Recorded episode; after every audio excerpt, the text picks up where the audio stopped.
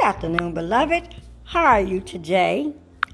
And yes, I am so glad to once again share this wonderful word that God has given me for you. I consider it a message from the Lord because that's how much He loves you. The Bible tells us that He, for God so loved the world, that He gave His only begotten Son, that whoever believes in Him should not perish but have everlasting life. Before we get into the Word, let's speak God's promise over our life. Are you ready? Here we go.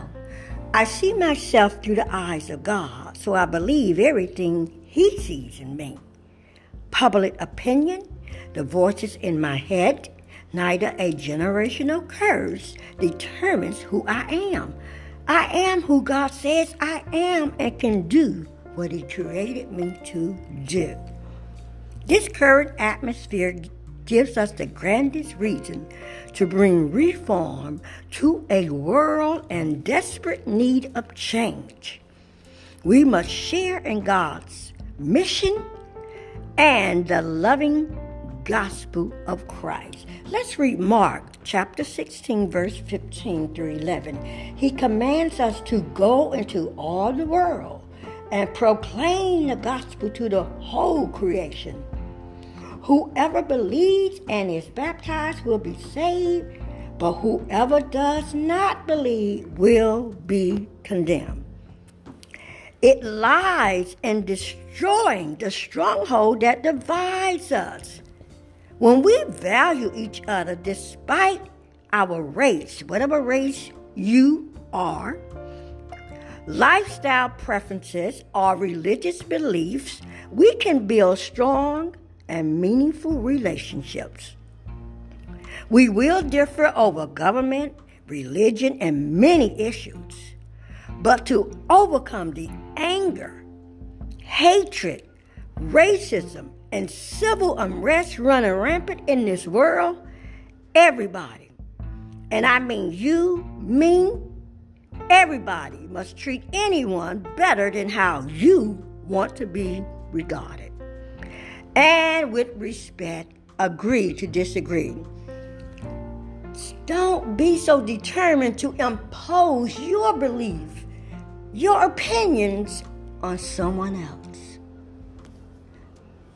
God made us in his image, so nobody's superior to another person.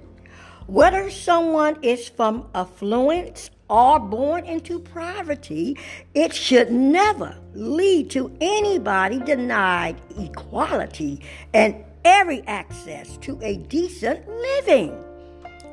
Race should never be the deciding element in determining their worth or opportunities. Beloved, use your power and influence to help and encourage anyone society disregards as if they're nothing. They are precious in the eyes of God and deserve the utmost honor. Each day, seize the moment to spread faith, hope, and love. God has us in the right place at the right time. He's tugging at the hearts of those who are anti antagonistic towards the things of the Lord to bring them into his presence. He uses us to penetrate the hardest heart and the most hateful person because he hasn't given up on them.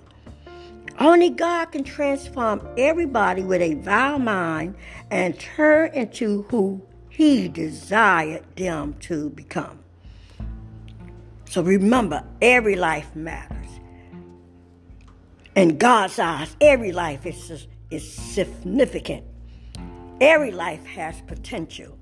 Every life can make a difference. So use your life to be an example of the love of God and the earth.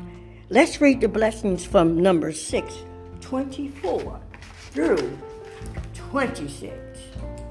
The Lord bless thee and keep thee the Lord make his face shine upon thee and be gracious unto thee.